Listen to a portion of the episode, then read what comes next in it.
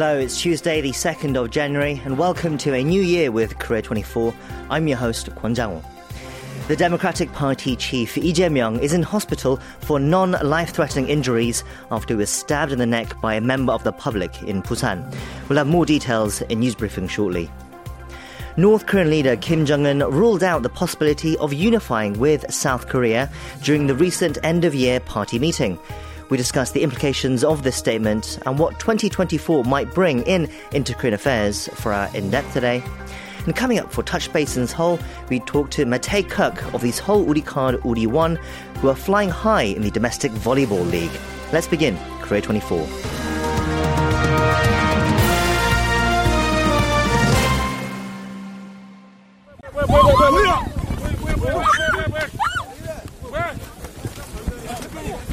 What you're hearing now are screams and shouts that erupted after main opposition Democratic Party chair Lee Jae-myung was attacked on Tuesday while on a visit to the southeastern port city of Busan. The sounds were captured by cameras that were rolling on site. Multiple members of the public caught the incident on their smartphones as well. Our KBS World Radio news editor Koo Hee-jin joins us in the studio now to brief us on the attack, as well as our other headlines of the day. Hee-jin, hello. Hello, Jang. So this is a shocking and dramatic start to the new year. Mm-hmm. The opposition leader fell to the ground bleeding, but the injury on his neck is not life-threatening, according to doctors. Mm-hmm. First, what can you tell us about the attack itself? Well, an unidentified man attacked the left side of Lee Jae-myung's neck at around 10:30 Tuesday morning. The main opposition chief was speaking to reporters after checking the site of delayed construction at a new airport on Gadeok Island in the nation, uh, nation's southeastern coast. The suspect in his late 60s approached the DP chief pretending to be a supporter before attacking him with a weapon at a, around 18 centimeters long. He was uh, transported by helicopter to a local hospital some 20 minutes after the attack, having received medical treatment on site for a wound around 1.5 centimeters long, which was later described as not life threatening.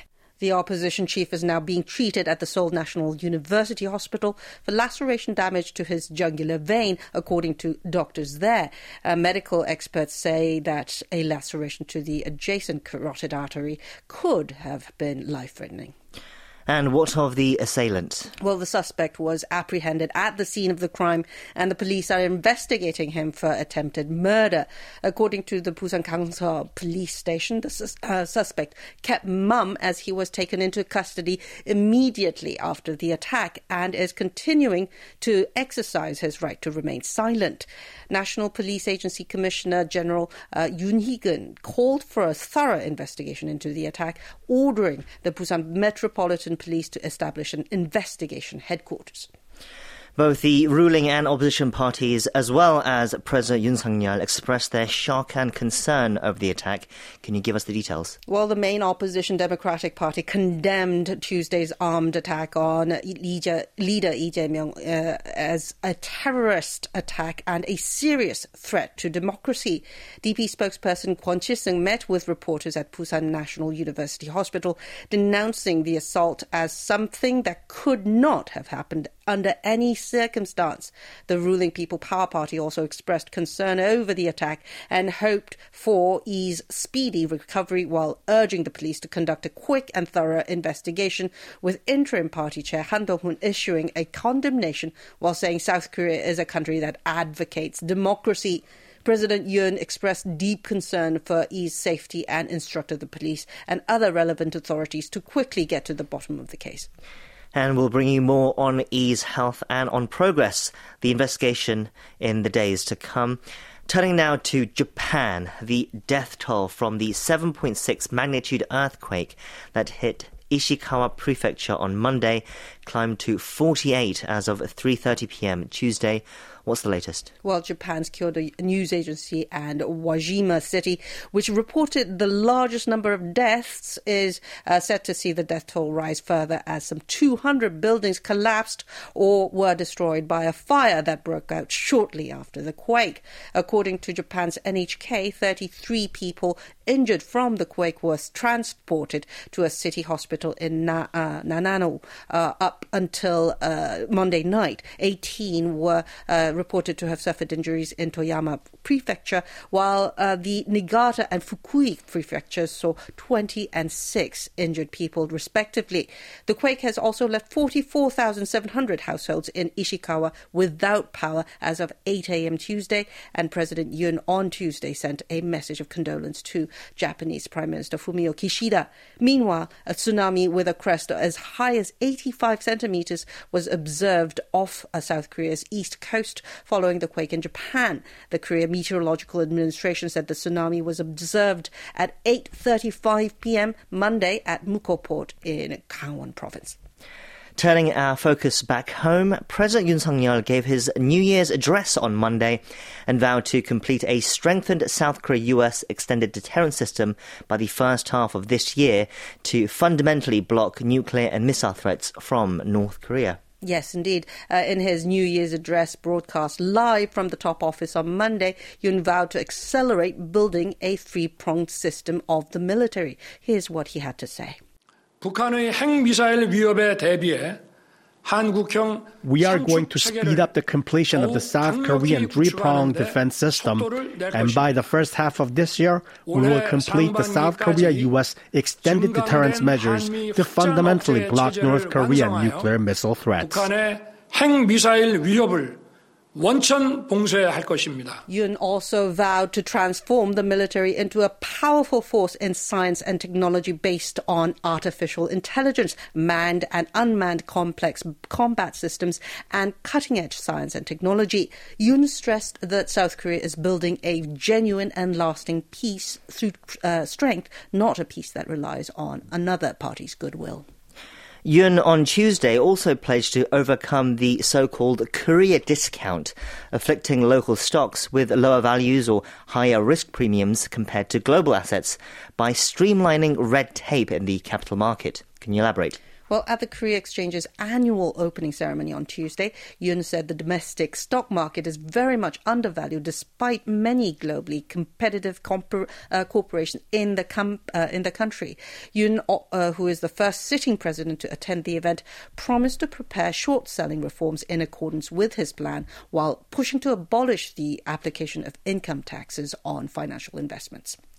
Meanwhile, the South Korean military started the new year with artillery exercises in Gangwon province on Monday. Can you tell us more? Well, the army said that about 330 service members of an artillery brigade of the 3rd Infantry Division fired about 150 rounds of artillery during the training at the central front, right, uh, front line area, simulating a scenario in which enemy forces opened fire first. Under the scenario, the military's artillery detection radar and unmanned aerial vehicles uh, detected the enemy provocation, which was followed by artillery shots by the brigade. In North Korea, the regime has reportedly initiated discussions on dismantling organizations in charge of inter Korean relations on the order of leader Kim Jong un. What more do we know? Well, according to the state run Korean Central News Agency on Monday, Foreign Minister Choi Son-hui held a uh, meeting earlier in the day with related officials, uh, including uh, Lee Sun-kwon, head of the Workers' Party's United Front Department in charge of relations with South Korea. The KCNA said that the discussion was a follow up to Kim's order to dismantle related organizations and make a fundamental change in Pyongyang's principle and policy towards Seoul during the recent key party meeting last week. At the end of the meeting, the regime leader called for measures to readjust and reform the organizations in charge of inter Korean affairs, including the UFD, and to comprehensively change the principle and orientation of the struggle. And finally, the historical drama film 1212 The Day has drawn over 12 million viewers, making it one of the most successful local films ever made. Can you tell us more? Well, according to Plus M Entertainment, cumulative t- uh, ticket sales for the movie released on November 22nd surpassed the 12 million mark on Monday. Total admissions have exceeded that of Taegukgi, The Brotherhood of War, which posted 11.7 million tickets sold in 2004 and is expected to surpass the historical drama movie A Taxi Driver, which recorded 12.2 million edition, uh, admissions in 2017. The political drama, directed by Kim Sung-soo, is based on actual events during the 1979 military coup. That's where we wrap it up for our news briefing today. Hee-jin, thank you for those updates. Thank you.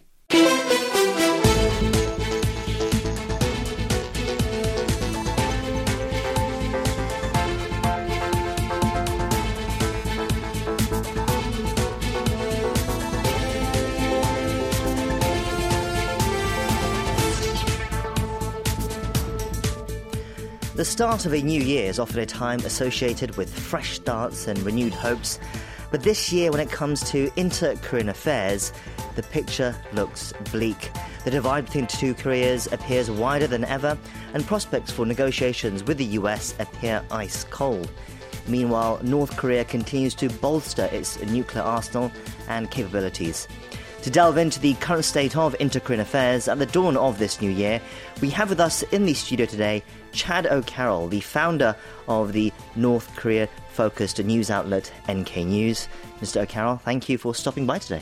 Oh, thanks for the invite. I understand that you recently completed a seven part series on NK News about what lies ahead for North Korea in 2024 and beyond based on a survey of more than 100 experts. So we want to ask you what you have learned based on those findings. But first, let's begin by asking a more broader question. How bad is the current inter Korean and North Korea US relations as we begin in 2024? It seems we've come a long way since that brief period of uh, inter Korean rapprochement and nuclear negotiations between Kim Jong un and the former US President Donald Trump. Yeah, I think things are pretty bad. Certainly on the on both fronts, the inter Korean front and the US DPRK front. On the inter Korean front, um, I mean, we've just seen news that Kim Jong Un no longer wants to pursue unification as part of the the North Korea North Korea's sort of overriding peninsula strategy. Um, and we can delve into that maybe a little bit later, but uh, it's a big change. I think we'll see a dismantling of some of the institutional apparatuses within North Korea that have been tasked with inter Korean relations, like, i.e., the counterparts for South Korea's Ministry of Unification. and um, recently we've had the uh, uh, uh, ending of the Comprehensive Military Agreement, which was uh, one of the last bits of paperwork keeping things stable between the two Koreas from a military perspective. Um, and of course, last year, resumption of major US South Korea military exercises, which North Korea views in a threatening way, and which have uh, increased in scale to unprecedented levels in all of history on the on the Korean Peninsula. So basically, I think we are in a kind of touch and go situation where the two sides are pretty much loaded and ready for confrontation. And I don't think either side, either Korea wants confrontation, but it would just take accident, miscalculation, miscommunication, perhaps during a period of heightened uh, tensions, and we could be seeing, uh, you know, a quite sharp escalation that could could even turn into a limited armed conflict, and I, that's pretty dangerous, I think. On the US front, uh, really, in fact, a consistent message since the failure of the Hanoi summit between Donald Trump and Kim Jong un. Uh, that the North Koreans are no longer interested in talks with the US. And I think that position has uh, hardened as the years have gone on since Hanoi. And the result is that there's just zero chance that the Biden administration will be able to get any kind of talks uh, until there's a presidential election, and we may see a change in the White House. Perhaps that could lead to it. Well, that's a long way off. Right, that's uh, obviously coming up in November, that key election in the US. So, going back to a point you made earlier, you think there is a real concern, a real risk that we might see physical confrontation between the two Koreas this year? Uh, I think it's a possibility for sure. I like I said, I don't think either Korea seeks it, but the North Koreans even spelt it out in their plenum. Uh, this is what replaces Kim Jong Un's annual New Year's speech. They said uh, that they wouldn't be surprised if th- there was some kind of accident that could lead to, to conflict, and that the concept of war is becoming a, a, a more real uh, idea on the peninsula. Um, I mean, if you just cast your uh, mind back to, I think it was May 2020 when there was detente and peace uh, building, there was an accidental discharge by the North Koreans of uh, a round of uh, gun from one North Korean guard post in Panmunjom to a, to a South Korean one. Luckily, no one was hurt, but the South Koreans responded with two volleys of gunshots. Uh, the UN command later reprimanded both Koreas for uh, letting this happen, and on the South Korean side for that escalating. Now, if that happened in peaceful times, uh, you really wonder what would happen if a similar exchange happened in an environment like today, where Yoon is ordering his uh, soldiers to be ready to respond with uh, significant power in the event of any uh, North Korean attack, if you will. Right, and just to further assess the threat that North Korea poses for South Korea and the rest of the world as well, can you update us on how advanced now is North Korea in terms of its nuclear weapons technology? Uh, well, it's got multiple long range uh, ballistic missiles that, um, interestingly, in 2023, we saw three successful tests of its brand new solid fuel ICBM. And that was really quite a surprise for many observers because, um, you know, as you know, there was struggles to put a satellite into orbit last year, two failures before a third success. That the ICBM worked three times in a row from a new design really was quite uh, a surprise. There's uh, the I won't go into all the different missile types, but basically, yeah, their missile capabilities are very sophisticated right now. Uh, not just targeting the US mainland, but also South Korea. So I wouldn't want to get into a missile driven conflict with North Korea anytime soon. You mentioned the recent end of year plenum that North Korea held. As, as you said, it's becoming a major annual event, providing crucial insight into its future strategic direction. It lays out for us what perhaps it may be thinking. Among the revelations that uh, they announced this year was plans to launch three additional military reconnaissance satellites uh, this year. This comes after, as you mentioned, the successful launch of its first military satellite uh, last year. Leader Kim Jong un also called for a fundamental change in the North's principle and direction towards South Korea. He, as you said, uh, ruled out the possibility of unification with South Korea, saying that North Korea seeks a unification policy based on one nation and two systems. What do you make of that? What do you make of what came out of this year's plenum? Uh, well, I think it's uh, a really interesting development, a significant development, um, and one which, in hindsight, we might be able to trace back a few years. Now, if you think about again when there was the sort of uh, peak thrust of inter-Korean uh, summitry, President Moon Jae-in was going to North Korea. He brought some K-pop, K-pop performers, cultural icons, and if you go back right then, there was no that that the footage of that was not broadcast inside North Korea. It was mm. the first clue that they were not they were worried about the spread of South Korean culture in North Korea. Since then, uh, we've seen a growing trend in North Korea of very harsh punishments for those consuming South Korean cultural content.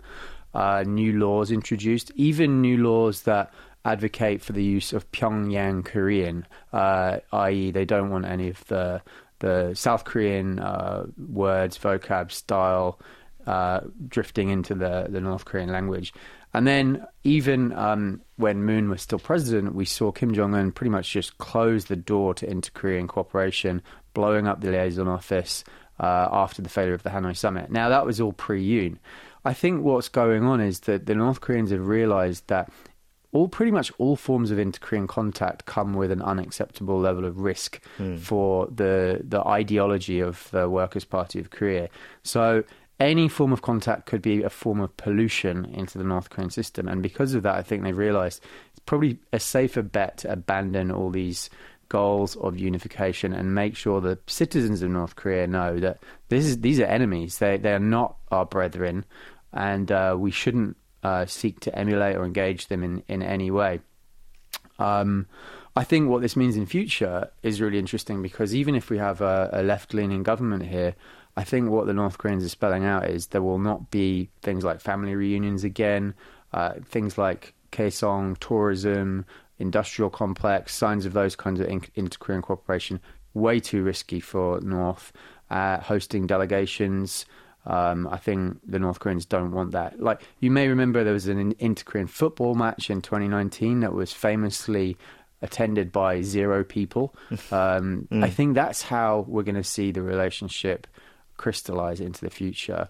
Um, and North Korea's foreign ministry will probably take the lead rather than uh, the United Front Department's uh, P- Committee for the Peaceful Unification of the Fatherland.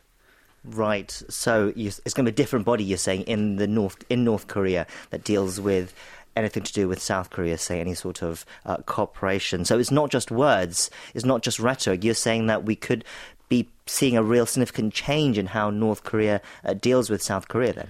Yeah, um, but again, if you were to zoom out from the perspective of an alien visiting planet Earth for the first time, I think these are probably would be seen as rather technical details that, you know, fundamentally don't prohibit future inter-Korean contact, contact, which I think is important. It's not like they're fully shutting the door; they're just changing the the lens through which that cooperation and contact takes place. But I think for the for the foreseeable future, we're just going to see uh, a sort of hardening of the frost that has been building mm. up in hmm. this relationship. So North Korea seemingly further isolating itself and distancing itself from South Korea. What have you made of what this means for South Korea as well, and what have you made of South Korea's efforts to deal with North Korea so far, particularly under the uh, President Yoon Sang Yeol's administration? Well, I think first and foremost, what it means for South Korea is Yoon Suk Yeol probably has a greater excuse now to dismantle the Ministry of Unification. Uh, this was something Lee Myung-bak, one of the former South Korean presidents, uh, suggested incorporate that into the foreign ministry. It probably makes more sense now.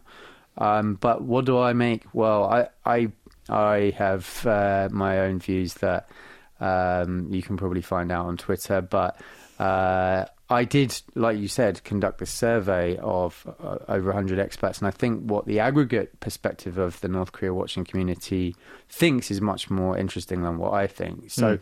um, what the survey showed is we asked the, the, respondents one question: What do you think of Yoon Suk Yeol's policy, the um, audacious initiative? And the results were pretty stark. Uh, basically, 29% of respondents. Uh, judged it to be highly ineffective.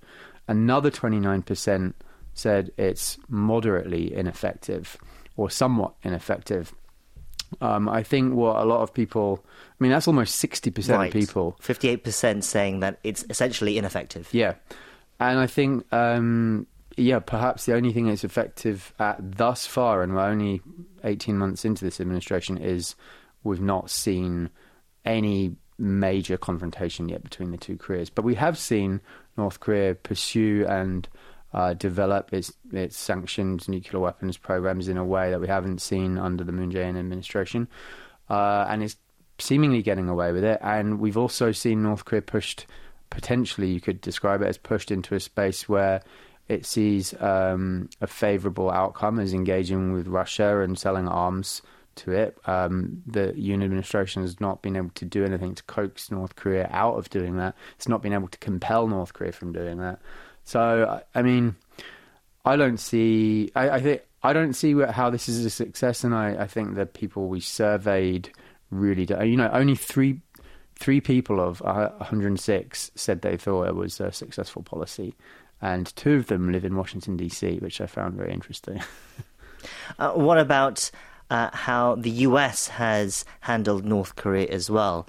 And what do you think the future of North Korea US relationship looks like? Is there any chance you think of Kim Jong un uh, opening up to any sort of future diplomacy with the US? Well, also, I'd say US policy has been a, a, a failure. Um, but if Trump wasn't to have been re-elected, uh, I I don't think the Biden administration probably could have had much more than failure because Kim Jong un was so burnt following the Hanoi summit. It would take serious shifts in US policy that I think the Biden administration would never consider if they wanted to get dialogue continuing with Kim Jong un. I think the North were willing to wait for the US policy review a few years ago, and then what they saw was talks at any time, i.e., it's not a serious approach in terms of the latter part of your question, I think we, you know, the the key thing is will Donald Trump be re-elected uh, later this year? If he is, how likely are the North Koreans to respond to offers of further summits? Um, that we asked this in the survey as well, and there was a lot of uh, belief that there would be skepticism by Kim Jong Un and limited interest. Um, but probably they'd be they'd be willing to listen um, and see if Washington is willing to uh, create some kind of new offer or new calculation. You may remember that language from the uh, fallout of the Hanoi summit. The North Koreans were hoping that Trump would offer a new calculation on on US DPRK policy. So we'll see. Right, so it perhaps rides on the results of the US elections in November. So if we take the situation where currently North Korea is further distancing itself from South Korea and the US and is leading to tensions riding and potentially a dangerous situation as well. Is there anything that South Korea and the US can do right now, do you think? Is there anything that South Korea and the US can do to influence Pyongyang and put it back on the path to resolving this stalemate in negotiations and, and talks? And is there any will, do you think, for that to happen as well from any of the parties? Well, fundamentally, I think it would take a really bold move, um, either to uh, really force and try and compel North Korea to take a different path, or to induce it to take a different path. Now, I think there could be, for example, very strident uh, information campaigns going into North Korea, orchestrated by the South Koreans and the US, that um, could really have a negative effect on Kim Jong Un's reputation, for example. I don't think Washington or Seoul are, are, interested in taking a risk with something like that, but it probably would have an effect because you may remember when South Korean President Park Geun-hye was in power, all her administration had to do was turn on the loudspeakers at the border, and the North Koreans came rushing, begging for those things to be turned off. So they're very anxious about information campaigns going into North Korea, and it's a, an, an, area that's not really utilized very much by um, key stakeholders. On the flip side, uh, what could coax North Korea to at least consider talks or um, reinvigorating its relationship with Washington and Seoul? It would have to be, um, you know, a, a conditions-free lifting of a significant portion of the sanctions regime at this point um, as a kind of gesture of goodwill to get things going. But even then, in that plenum, we saw North Korea claim that their economy had increased 1.4 times uh, in 2023 uh, from 2020, which raises the question of do they even need sanctions relief, official sanctions relief? Hmm. Because mm. it seems their economy, if you take their word for it, is doing very well. Well, I guess it could be another long year in Korean Peninsula affairs this year, and perhaps we need to uh, brace for the worst as well, considering some of the things that we mentioned today. Uh, perhaps a rather ominous start to the year, uh, but hopefully it doesn't come to that. Uh, but, Mr. O'Carroll, we appreciate you taking the time to speak to us today on this and stopping by. We'll have to leave it there. We'll be speaking to Chad O'Carroll, founder of NK News. Thank you once again. Thank you very much.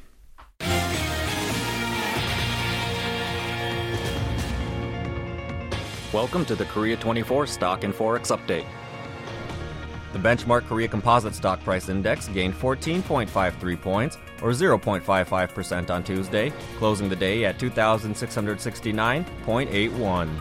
The tech heavy Kosdaq also rose, gaining 12.36 points, or 1.43%, closing at 878.93. On the foreign exchange, the local currency weakened 12.4 won against the US dollar, closing at 1,300.4 won. You can check Korean stock and forex closings at world.kbs.co.kr. Next up, it's Korea Trending, our daily segment where we take a look at some other news stories that have been trending online. And for that, we have with us in the studio contributor Diane Yu. Diane, hello and Happy New Year. Hello, Chago. Happy New Year to you. Yes, it's great to see you again. Mm. Okay, so what do you have for us today for our first Korea Trending of the year? When the clock strikes midnight on New Year's Eve, we all expect some kind of spectacle to happen, like fireworks or a ball drop or a drone show. Mm. That's what was supposed to happen over in the southern port city of Busan on Sunday. To welcome 2024, about 100,000 people gathered at Busan's Gwangalli Beach for a countdown drone show, which was originally scheduled to be held around midnight on the 1st. However, the show was abruptly canceled due to some technical Yes, this was a much promoted event to celebrate the new year, even the rehearsal footage of a giant blue dragon mm. flying through the air had gone viral. So right. people were anticipating a special event, right? Yeah, so the Gwangalli Marvelous Drone Light Show was the talk of the town as about 2,000 drones were supposed to be illuminating the sky. According to the police and Suyeong district, the local government hosting the event, people from all parts of Korea as well as foreign visitors came to the area to watch the show. In a video posted on social media by a citizen at the scene, the countdown started and everyone started to cheer and shout 3210, but nothing happened. The problem was that there was no announcement made after the silence, leaving people confused. And only after 30 minutes passed, the host came out and apologized, saying that the drone show had been cancelled. Yes, that is definitely not the way you want to start the new year mm. with a big disappointment. Yeah. And it's rather shocking that it took them 30 minutes for someone to come out and announce that the show wasn't mm. happening. Did the district make any official statement after the cancellation? The Suyeong District Office later posted a notice on their website expressing their deepest apologies to all the visitors who came for the show and waited hours for the countdown in the cold weather, and explained that the show had to be canceled due to an unexpected communication failure that occurred while preparing for the performance. In the end, the district resumed the drone show at 7:20 p.m. on Monday evening, gathering about 30,000 people, but that was postponed for about 17 minutes again due to another technical difficulty. Yes, so the failures were apparently due to the fact that so many people turned up and therefore it caused network mm. connectivity problems. Yeah. You would have thought that the organisers would have made contingencies for mm. such a situation, but uh, apparently not. As you said, there were people from all over the country who came, including uh, from Jeju Island. They came especially for the show, and right. some had been waiting for several hours mm. as well at the cold beach to get the best seats to view the show. Yeah it certainly wasn't the memory that they would have uh, wanted to start the year off with. We certainly hope that things go better for them for the rest of the year. Right. Uh, let's move on to our next story. What do you have for us? A nation's flag holds significance as it creates an identity for a nation and its people. So it's important to use the correct one, especially when delivering news. However, the French news broadcaster La Chaîne Info, LCI, sparked controversy by using an incorrect image of Taegukgi, the national flag of Korea, while reporting on inter-Korean relations on Sunday local time.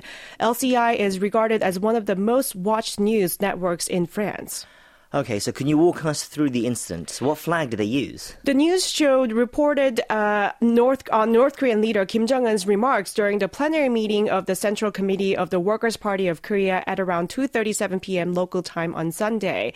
In this process, an image of the South Korean flag with a red circle that looked like a part of the Japanese flag was used instead of the Taeguk symbol. You see, a normal Taeguk symbol should have a mix of blue and red, with red on the top and blue at the bottom which symbolizes cosmic balance. Except for the four black trigrams, collectively called Kongon Kamni, placed in each corner of the flag, it looked like a Japanese flag. Yes, the image of the Japanese flag being mixed with the Korean flag will have been triggering for many here in Korea, considering the history of the two nations. Right. This broadcasting incident was captured and spread to various online communities in Korea where people demanded the news channel to post an official apology. However, no apology has been given as of yet, and a video of this specific segment was posted online, gathering more than 120,000 views. And regarding this incident, an official from Korea's Ministry of Foreign Affairs stated on Tuesday that the ministry advised the local Korean embassy to get to the bottom of the incident by contacting the broadcasting company and instructed them to take necessary measures, including requesting modifications and promising to prevent recurrence in the future. Right it's bizarre because it's a very unusual flag. I don't think I've ever seen anything like it mm, mm, before. Right, right. I'm very curious to find out how it happened because a mm. simple mm. search online would have brought uh, the correct Korean flag. Uh, exactly. Uh, obviously, uh, there's been no explanation so far from the broadcast, understand, but we'll see if they do offer up any explanation or mm. not. Let's continue on to our final story of the day. What do you have for us? We've discussed several times on our show that tickets to famous singers' concerts and shows being resold at a high premium has been one of the serious social issues in Korea. And recently, one of South Korea's iconic singer-songwriters, Jang Bom Jun, canceled his concert to fight against the reselling problem.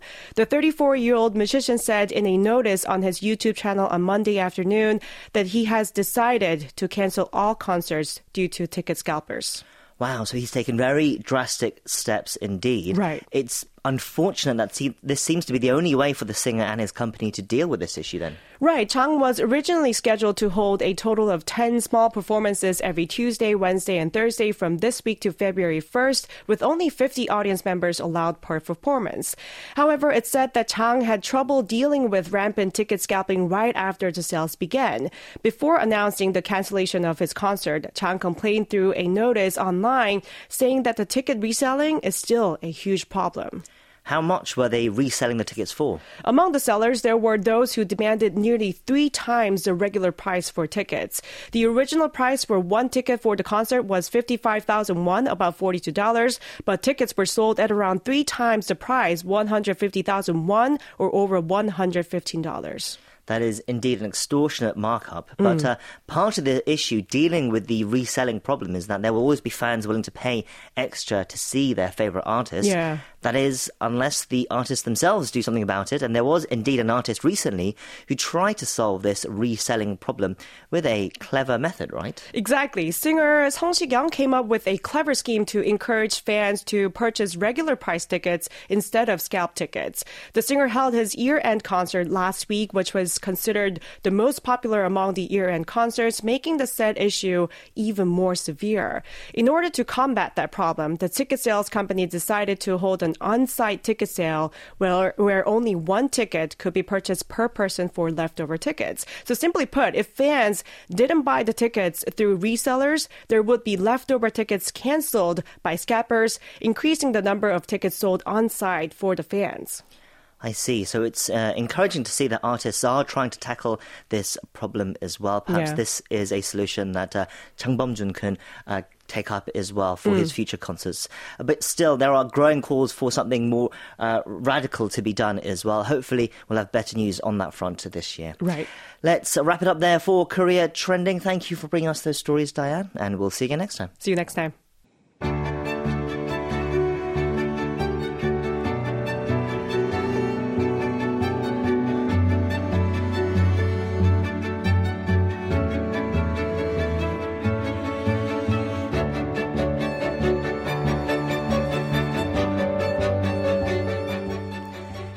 South Korean Professional Volleyball League, known as the V League, is currently in full swing. In the men's division, Seoul Woori Card Woori WON is performing outstandingly, finishing in first place in the first half of the season for the first time in the franchise's history. Now, Woori is setting their sights on the championship. A pivotal figure in the club's stellar performance is its Slovenian opposite spiker Matej Kök. He won MVP in the third round of the league and stands as a formidable force on the court. And I'm delighted to say that he joins us via video call for this week's Touch Base in Seoul to tell us more about his journey to Korea and the great season he and Woori are having at the moment. Mr. Kök, hello and welcome to the show. Hello, thank you for inviting me. So, yes, let's start with the fact that you were named MVP of the third round in South Korea's V League, a testament to how well you've done since you've come to Korea. Tell us, how did it feel? What went through your mind when you heard the news? No, it was uh, it was great news. I felt really happy um, since starting here in Korea. A lot of things happened. My start here maybe was not the best, but I'm improving, and uh, in this third round, I uh, played my best games. So I'm really happy that my uh, performance improved when was important. Um, but yeah, it's really um, great uh, achievement. The um, competition is high, a lot of good players here, and I'm happy that I achieved this. What do you think helped turn things around for you? You said it was a, a tough start, but as you said, you've won MVP for the third round now. How have things changed? Um, since last year, uh, since this year, the difference for me was I was playing more on the left side as outside hitter. This year, first time uh, primarily on the opposite, uh, so I needed some time to adjust to the right side. And with uh, tips from the head coach, Mr. Shin, uh, I improved my game, and I'm still improving, and I hope I will do in the future also. Yes, this is your first season in the V League, but I understand that you've played in various countries in Europe, Slovenia, Poland, and Austria before coming to Korea. Can you tell us, tell our listeners about your career so far and what made you decide to come to Korea? Because I imagine that would have been a big decision. Yes, true. I uh, played uh, mostly for Slovenian champion ACH Volley. Um, with the ACH Volley club, we also played in the Champions League. So the, there were a lot of hard games, and uh, I did not see um, a reason to change summer to Europe. Um, since Mitja Gasparini was playing in Korea, the Korean league gained a lot of recognition in uh, Slovenia, and uh, of course, I was. Uh, I didn't uh, how to say. I just applied for the for the draft. Uh, it was my goal, my wish uh, to be here to enjoy, to um, enjoy all of these experiences. I talked with Mitja and he said, "Oh, I really love this. The life and the league is great. Uh, it's a really nice experience." So I was successful, and uh, and now I'm I'm here. Right, so you knew about the league here before uh, you started. You were familiar with it. What was it like when you actually came to Korea and started playing in it? Uh, how, perhaps, was it different from what you thought? Yeah, sure. It's not uh, quite like I imagined. Uh, it's true that we knew some things uh, about Korean volleyball league, but uh, they are not broadcast in Europe, so we did not see a lot of uh, matches. More, than, more just uh, some information um, and news from it. Um, I was I was amazed uh, at technical level of the players here.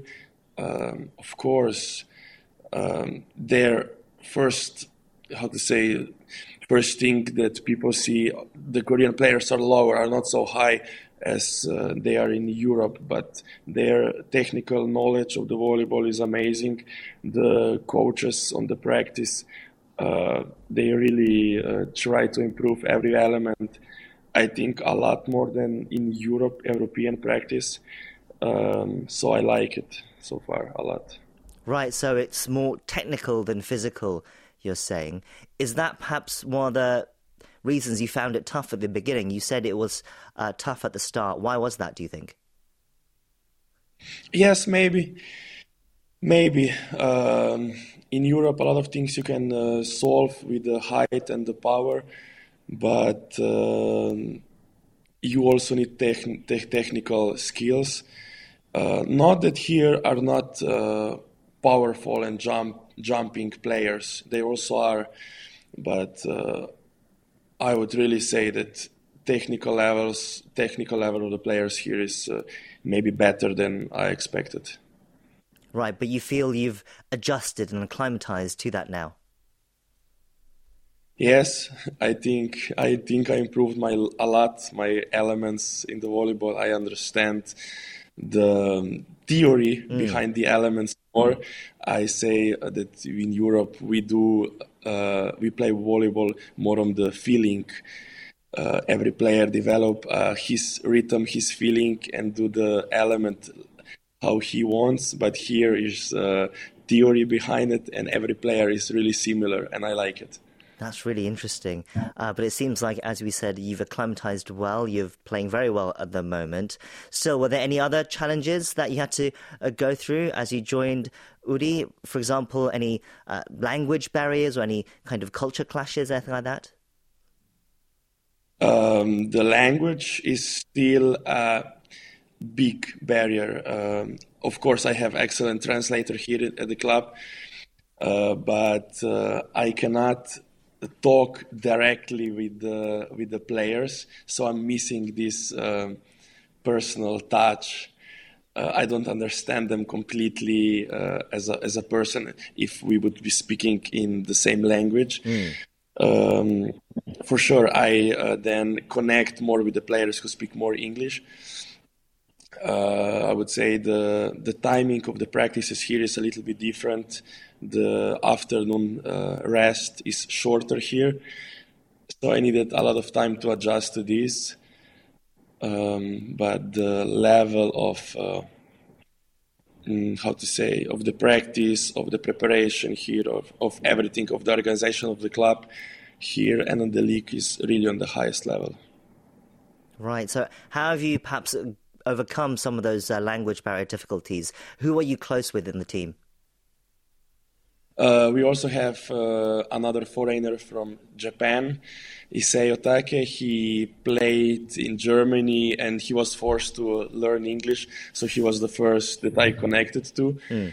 Uh, and then there are some older players who know English very well, some youngers, and then we try to find the word we understand and uh, somehow find a conversation.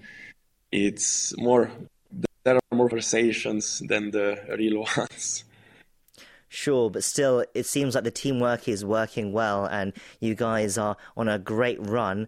Uh, considering how well the team has done in the first half, is the championship title now the goal for you guys? Uh, um, don't like to think about the championship, about the finals right now. I just think that our way, we at the end of the season, they say affected us, and we went round by round, game by game, practice by practice, really focused on ourselves, really sacrifice working hard. Um, we don't have any big names. Everyone is working hard. Uh, no one is just, oh, I don't need to work hard. I'm good enough. Uh, I'm sure that if we continue this way, um, everything is possible. But this will depend. This will um, demand from us another level of uh, hard work uh, to achieve the the biggest achievement, probably most of these uh, players here. I don't know sure. how many got the championship before. Sure. What will you and the team be working on, do you think, for the rest of the season to try and uh, go for that goal? Uh, how do you think, what areas do you think you need to perhaps work on? Uh, after every game, we have a team meeting, and our head coach, Mr. Shin, uh, points out the elements for every player that uh, he should work on. So every player, all the time, uh, know the the elements he's lacking skills. Um, personally, as and as a team, uh, every element should be better. Um, because we really have a higher potential. We just said on the meeting that uh, every player can do even better that, uh, than now. So uh, we have plan already set. Sure. Well, we wish you luck for the rest of the season. Uh, any words, final words you'd like to say to the fans? Uh, thank you for supporting us. Uh, we will try to do our best and uh, fight on every game, uh, fight for work hard on every practice to show you the good performance. Uh, and really, thank you again for filling the our home stadium and coming to away games to support us. Well, congratulations once again on winning the third round MVP. We've been speaking to Matej Kök of Seoul Woori WON. Thank you once again for your time today. Thank you.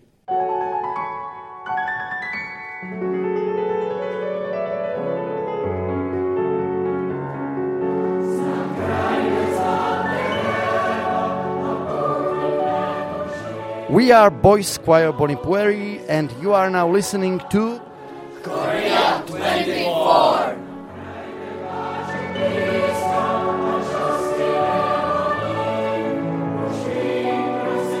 Now to Morning Edition Preview, our closing segment, where we take a look at some interesting features or reports coming out in tomorrow's newspapers, namely the Korea Times and the Korea Herald. And for that, we have joining us in the studio our staff editor, Richard Larkin. Richard, hello and Happy New Year. Hello, Happy New Year to you too. Okay, so what do you have for us first today? Well, we are now in 2024, and there are quite a few exciting things to look out for this year. There's the AFC Asian Cup for football fans. There are some big movies released, like Dune 2 for uh, film fans. But today I'll be talking about something that will interest music fans. Lee Jung Yoon's article in the entertainment section of the Korea Herald talks about three legendary Korean solo acts who are going to make comebacks this year. Okay, interesting. So some K-pop news then. Walk us through who these legendary acts are. So the first singer is IU. Uh, the singer-songwriter will be releasing her first new album in two years. She had actually been focusing on her acting career during that period. Mm. But she is currently working on a new album. The article mentions that she will head overseas this month to complete it. What we do now know is that a song made with V of BTS before he began his mandatory uh, military service was made, and the music video for that song has already been filmed. Mm. I will also hold her first overseas concert in four years. We don't have details on where that will be, but it will uh, definitely be something for our listeners overseas to keep an eye out for. Indeed, I'm sure the tickets for that will sell out fast sure. as well. So yes, fans of IU will definitely need to keep their eyes peeled for that. Uh, who's the next singer? Next is G Dragon. After he was cleared of illegal drug use allegations, the rapper left YG Entertainment and joined Galaxy Corporation. We talked about the agency's first press conference following the announcement on Korea Trending segment, I believe. During that uh, press conference, it was revealed that G Dragon will make his comeback to the music scene while establishing an anti drug foundation.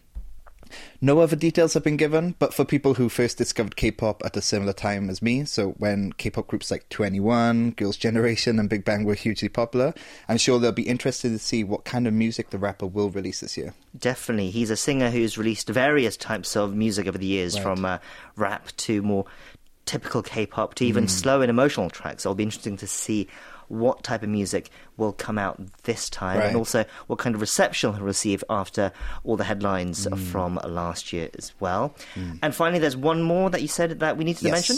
Yeah, the third is legendary singer Cho Young Pil. the singer keeps on going. He will be releasing his 20th full album this year to celebrate 56 years since his debut. Wow. Originally, the album was meant to come out last year, but it was delayed because Cho and his team wanted to perfect it. He had a very busy year in 2023. In April, he released his second preview album to this up- upcoming album.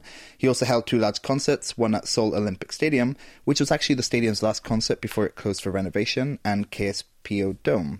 So yeah, some very exciting things to keep an eye out for this year. Yeah, so something for everyone it seems right. coming out uh, this year uh, in the music scene. Mm-hmm. Interesting. Okay, let's uh, move on. What's the next article that you have for us? I have chosen Baek Byung Yeul's article in the business section of the Korea Times. Apparently, Korea is on course to become the sixth country to build an inland scientific research base in Antarctica. An exploration team headed to the area last Sunday to see whether it can be the location for a new base. Yes, this sounds like some big news for scientific development in Korea. Right. You said Korea could become the sixth. Who are the others? Sure. Currently, the United States, Russia, China, Japan, France, and Italy operate stations there. France and Italy are actually operating a station together, so that's why they're the sixth. Korea is looking to build the sixth by 2032.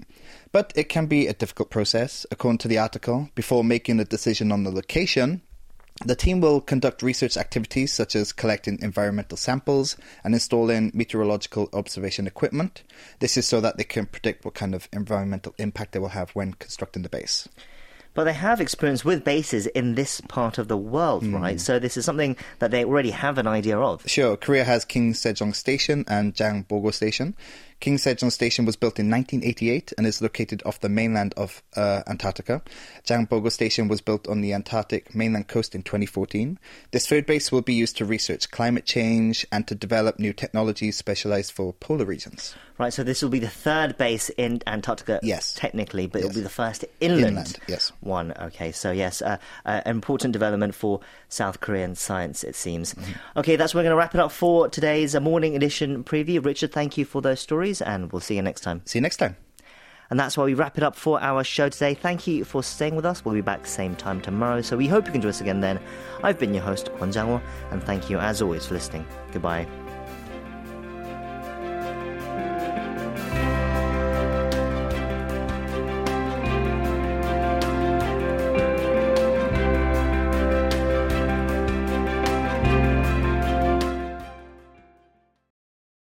KBS World Radio.